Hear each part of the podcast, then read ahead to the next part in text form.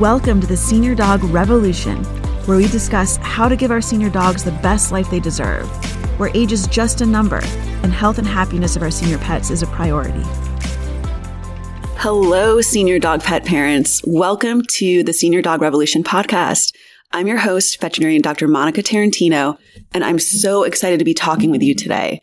Today is a very special episode because we're going to talk about a really cool topic and we also have a really cool guest and I'm so excited. We'll be joined by Dr. Julie Reck, who is a veterinarian and practice owner of the practice that I actually work at here in Fort Mill, South Carolina. So it's called Veterinary Medical Center of Fort Mill. And she started this about eight years ago. She's a fantastic veterinarian, has been practicing vet medicine for nearly 15 years. And one of the things that she's really passionate about is mobility in our pets and the ability for our canines to get around when they're young and when they're old.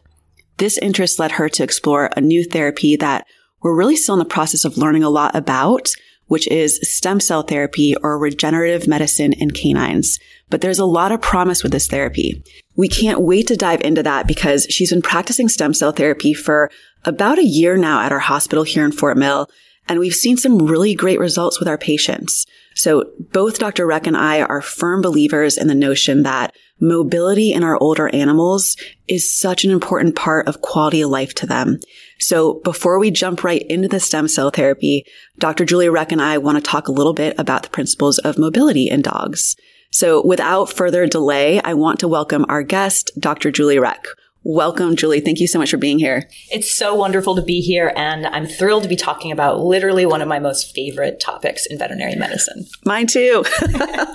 so, um, so before we launch right into this, I wanted to know if you could tell me a little bit about how you became so interested in mobility for our pets. Sure, sure. There's probably a couple layers to that answer, but just like so many of our pet parents in the audience, I had my own dog that was becoming becoming a senior individual and was just watching him go through the aging process and really wanting to make sure that his ability to comfortably get around and still um, enjoy some of the play activity that he loved as a younger dog. I wanted to make sure that he would have that the longer I practiced, also, the longer I had the ability to see my own patients go from puppyhood into middle age and now into kind of the senior age. And I was noticing that, you know, we were able to keep these pets so healthy internally. And when I say internally, I'm talking about their organ functions, their heart functions, making sure that we're preventing common diseases like heartworm prevention and all the things we vaccinate for. So we've come so far in veterinary medicine with that that oftentimes I was having quality of life discussions with pet parents where this dog was the picture of health, perfect blood work, perfect internal function, but we have severe quality of life concerns basically because of the pet's skeleton and their the pain and lack of function that they were experiencing from that. So that was a big driver for me in you know, I think that there's probably more that we can do both preventatively as well as therapeutically once those symptoms are present. Yeah, absolutely. And, and kind of like you were discussing, once you've gone through this with your own pet, you've watched just their, their bodies start to fail, essentially like their orthopedic skeleton essentially start to kind of cause them issues, it really hits home. Like it's, it's really hard. And I'm struggling with that right now with Becca, as you know, my, my geriatric lab mix. And it certainly is a huge factor for their quality of life and um, something that's really important for them. It, it definitely is. Um, but it's exciting because, you know, we are starting to understand the whole process and onset of arthritis and degenerative joint disease and um, are actually coming out with some therapies that can really turn that yeah. disease process around. Yeah. I mean, there's some really exciting stuff coming yeah. out, just like stem cell therapy, which yeah. we, like, we cannot wait to talk about yes. with you guys, by the way. We're so excited. But before we launch into that, um, we wanted to, both Dr. Reck and I wanted to talk to you guys about a really, a couple of really key points when it comes to mobility in our dogs. And it's very important to have this understanding before we launch into the stem cell therapy. But it's important as a pet parent to know why mobility is so important, so important to their quality of life and a couple other principles that we've outlined for you guys for this episode. So Dr. Rex is going to start talking about our first point that we want to make about, about mobility, which is why mobility matters so much to our dogs. Yeah. One thing that was really impactful for me was sitting through an educational seminar. This is for veterinarians at a very high level um, at one of you know the most prestigious veterinary conferences, um, and one of the experts in the field on on pain control and and mobility care. And he started his lecture with just a few pictures, and that the, these were pictures of people, pictures of people. Um, one was an a very geriatric woman who is in a low car and she is needing help to get out of this car. Another is a picture of a person in a wheelchair going up up a wheelchair ramp just to get into their front door. And um, you know, you're looking at these pictures of people and you're saying, okay, um, you know, the lecturer asks, are these people, do these people have a handicap? And you're like, yeah, they do. They are going to need assistance for just the daily normal activities that require mobility. And then he flips over to some pictures where we have a dog who's needing to get assistance to get into the same height car, which is only a foot and a half off the ground. And also the same dog that's needing help and assistance to just get up three or four stairs into the house. And how we've kind of failed to recognize and, and, you know, at points in my career, I, I kind of failed to recognize that wow, this pet is actually experiencing a disability. They're not able to live life to its fullest potential. And a lot of times, if I, you know, were to say in a examination and I'm just talking to the pet parent, hey, you know, how's it going? Is he getting around okay? Yeah, sure. You know, I mean, we have to, of course, help him get into the car and, you know, I live in an apartment complex, got to help him get up the stairs, but he's doing fine otherwise. Right. And you know, I needed a wake up call to realize, no, that's not fine. Right. That pet is actually experiencing a disability and we need to take that seriously and see what we can do to um, somewhat reverse some of those uh, signs and symptoms. Absolutely. And we see this every day at the clinic here in Fort Mill. So every day we see pets that come in with some sort of disability, a really slow walk, our, our geriatrics with a very slow walk, difficulty getting in and out of the car, Dif- mom and dad having difficulty getting them in and out of the car too. And that mobility definitely affects their ability to enjoy their life, but it's also a sign of chronic pain for these guys too. And you guys know how much, how much I love to talk about chronic pain in pets, but um, certainly these these mobility issues are a sign of that and very important for them. So, and to be honest, kind of like Dr. Reck said, a lot of pet parents don't recognize that because they uh, make this assumption that this just kind of comes with old age. And one of the things that I think we feel really passionate about is, okay, this isn't something that we just let be. Like this is a problem. We want to, there are things that we can do to try to help them. And that's really important. Absolutely. And it's a snowball effect, right? So it's just a, a, little bit of struggle getting in and out of the car.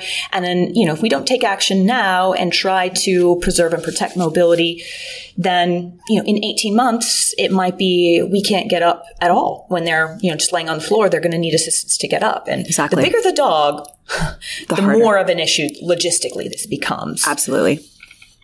Okay. And so that brings us to point number two that we want to make about mobility, which is that taking care of your pet's mobility starts now. Um, so I think we already painted the picture clearly of why mobility truly matters in our dogs. But one of the things that we want to talk about is that the forces on their joints and the changes within their joints starts from the moment they're born. Okay. And that's a really weird way to think about arthritis or joint disease, but it truly starts with the moment that they're born. And I was talking to Dr. Reck before the podcast about this summer. We were working really closely together during COVID when we were seeing mm-hmm. tons and tons of patients. And we had a golden retriever puppy come in that was between six to seven months of age. And this dog was limping a little bit on one of her front legs. And we took some x-rays and we saw that this dog had signs of arthritis already at six months of age. That just blows your mind. And I know it was very shocking for the pet parents to, to hear that. But truly with some of our pets, arthritis starts very early. It really can. And the fascinating thing is that there are really three ways that a joint will end up developing arthritis. If you're familiar with how it will typically and most commonly develop in people, it's a situation of long-term chronic use. So when you're a senior yourself, whether it's your 60s, 70s, 80s, you may find that you are now in need of a joint to be replaced. You know, the cartilage has totally worn off of your knee and now you've got painful bone on bone rubbing and are going to be in need of a joint replacement. But that knee served you very, very well throughout your adolescence, your adulthood, your even your senior years. And yeah. You know, now it's just a problem in your geriatric years. Okay. We also have the ability to get arthritis as a result of a traumatic injury. If you're a person and you were in a car accident and a joint was damaged or a leg was broken, you can experience arthritis development more rapidly because of that injury. The third way that arthritis will develop is that the joint was not in an ideal shape or conformation right from birth. And surprisingly, this is actually the most common reason we see arthritis develop in veterinary medicine. You know, we all love dogs. We love that there's such a variety of dog breeds, but a lot of what has happened to create those different shapes and sizes is that we are seeing that not all joints are formed well. So in going back to your example of this young golden retriever, the reason that she has arthritis at such an early age is because that elbow joint was not in its ideal shape. So right right away we have excess wear and tear happening on that joint, which is causing arthritis to happen more rapidly. And back to your point of why we need to start mobility care now. Um, so many of our pets are going to have even minor changes in their conformation that will predispose them to arthritis. And if we can take action to preserve and protect that joint, you know, there's really two main aspects. Well, there's three. There's the conformation of the joint or the shape. You know, if we're taking the simple hip joint, that's a ball and socket joint. We want the ball or the head of the thigh bone to be a nice perfect circle. We want the socket or the, the um, socket of the hip to be a perfectly shaped um, circular socket so that that thigh bone can sit in. If either one of them is lumpy or yeah. not a perfect circle shape, then we will see that um, happen. So we have, of course, the shape of the joint. We also have the cartilage surface on all of the ends of the bone of the joint. And then we have the joint fluid. So we might be stuck with the shape of the joint that our dog was born with. But if we can do things that increase the health of the cartilage and do things that also increase the health of that joint fluid, we will make huge, huge impacts in how that pet can function now and through the rest of its life. Absolutely. And, and I love that example. And one of the really cool examples, so Dr. Reck actually does a um, mobility class here occasionally for our clients that come to Veterinary Medical Center of Fort Mill. And when she's giving this lecture to our, our clients, um, she has this picture of this black Labrador who is, I think, three years old in the video.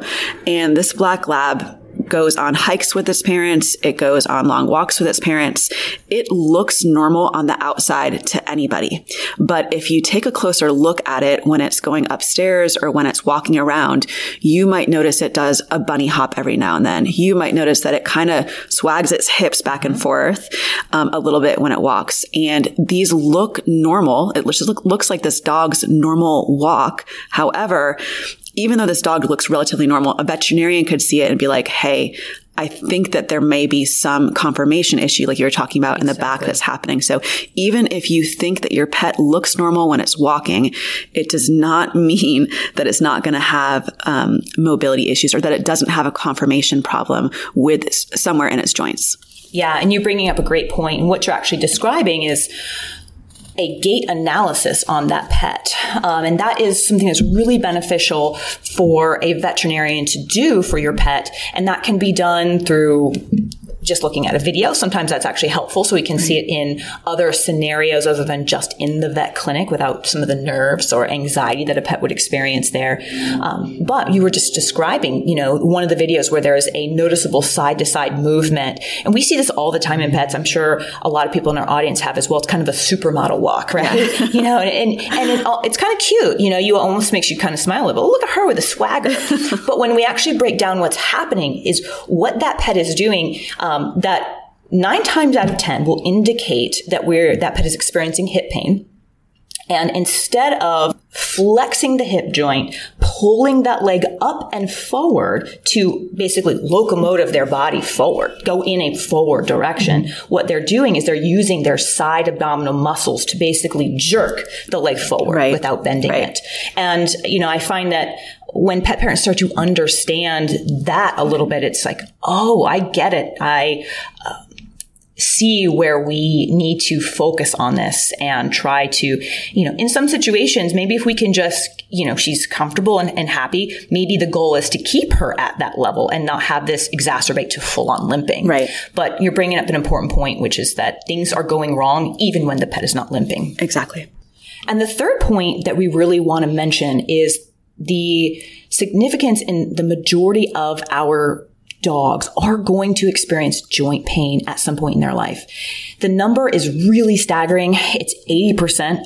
Clinically, I would even be inclined to think it's more than that. Yeah, I don't know if I you agree, agree Dr. Yeah. Tarantino, but um, it is it, it's not almost a situation of not if it's going to happen to your dog, it's when, and that's a little bit frightening for everybody. I know.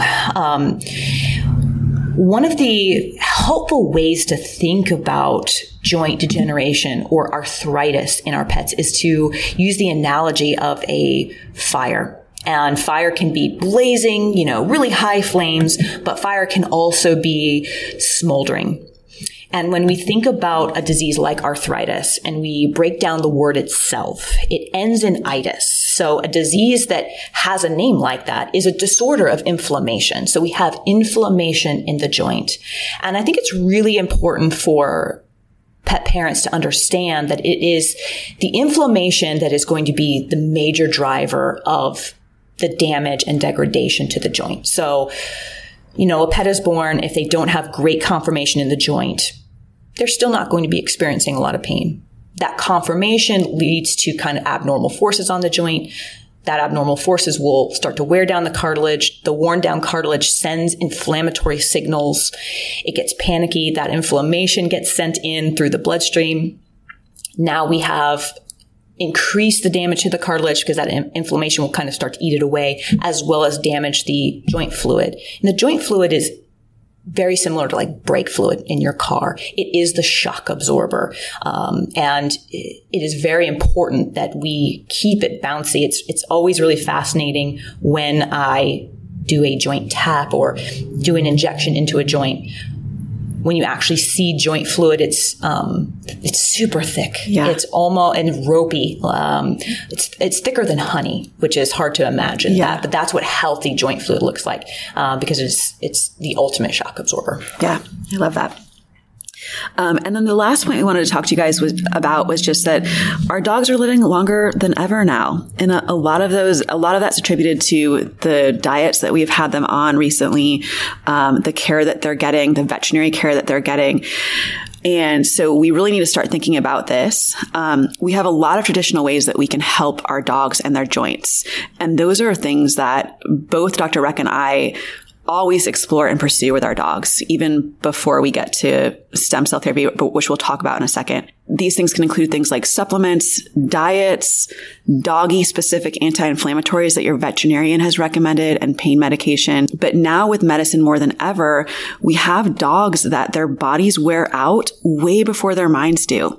And some of them don't even have cancer. They literally just have joint disease. And so this is one of the saddest things that I think we see in vet medicine the very last caveat we want to tell you guys about too is that not every mobility issue is arthritis, right? So there are a lot of other things that can cause mobility issues.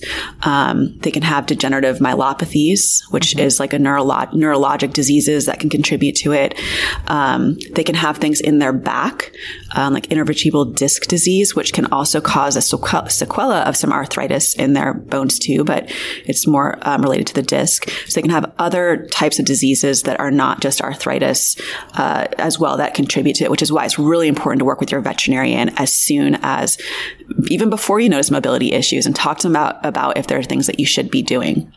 Definitely. And I think that being open to the advice that your veterinarian is able to give you is huge. Um, I always love it when I've got a pet parent and they are just engaged in the conversation. Yeah. You know, it's it's really a two way street. Um, and being engaged in the conversation doesn't mean that we're going to do every single thing that's kind of thrown out on the table as an option. Um, but you know, I I love it when a pet parent is like, you know, just tell me everything, let me process it, and um, knowing all of those options before we need it is sometimes really beneficial. Absolutely. Wonderful. Okay, so that is the that is our first episode on mobility and our lead up to the stem cell therapy episode. Thank you guys so much for being here and we hope you guys are having a wonderful day. All content on Senior Dog Revolution is for informational purposes only and should not be considered as a substitute for any type of professional veterinary advice for your pet. Your dependence on the content of any information found on Senior Dog Revolution is at your own risk, as nothing discussed or mentioned here can replicate a true doctor patient relationship between yourself and a veterinarian. As always, for veterinary care and advice for your pet, please see your veterinarian.